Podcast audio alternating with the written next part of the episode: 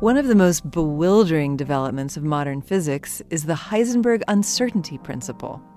On today's Moment of Science, we'll learn what this is and try to clear up some of the uncertainty. Heisenberg's principle deals with the tiny particles of matter that make up atoms.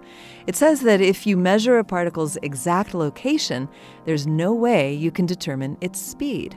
Likewise, the more you know about a particle's speed, the more uncertain its location becomes. You can either know the particle's speed or location exactly, not both. This seems to run against common sense. It's like saying that because you know your car is going exactly 50 miles an hour, it's impossible to say which city you're driving in.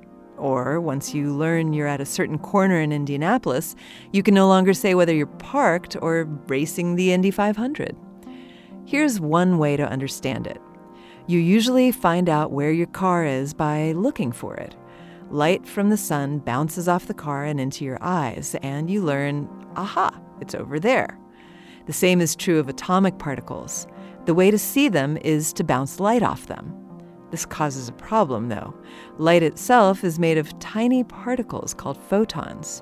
Bouncing one of these off another particle might tell you where that particle is, but it will also give it a considerable shove, changing its speed in the process. It's a little bit like trying to find a moving car by rolling huge boulders across the road.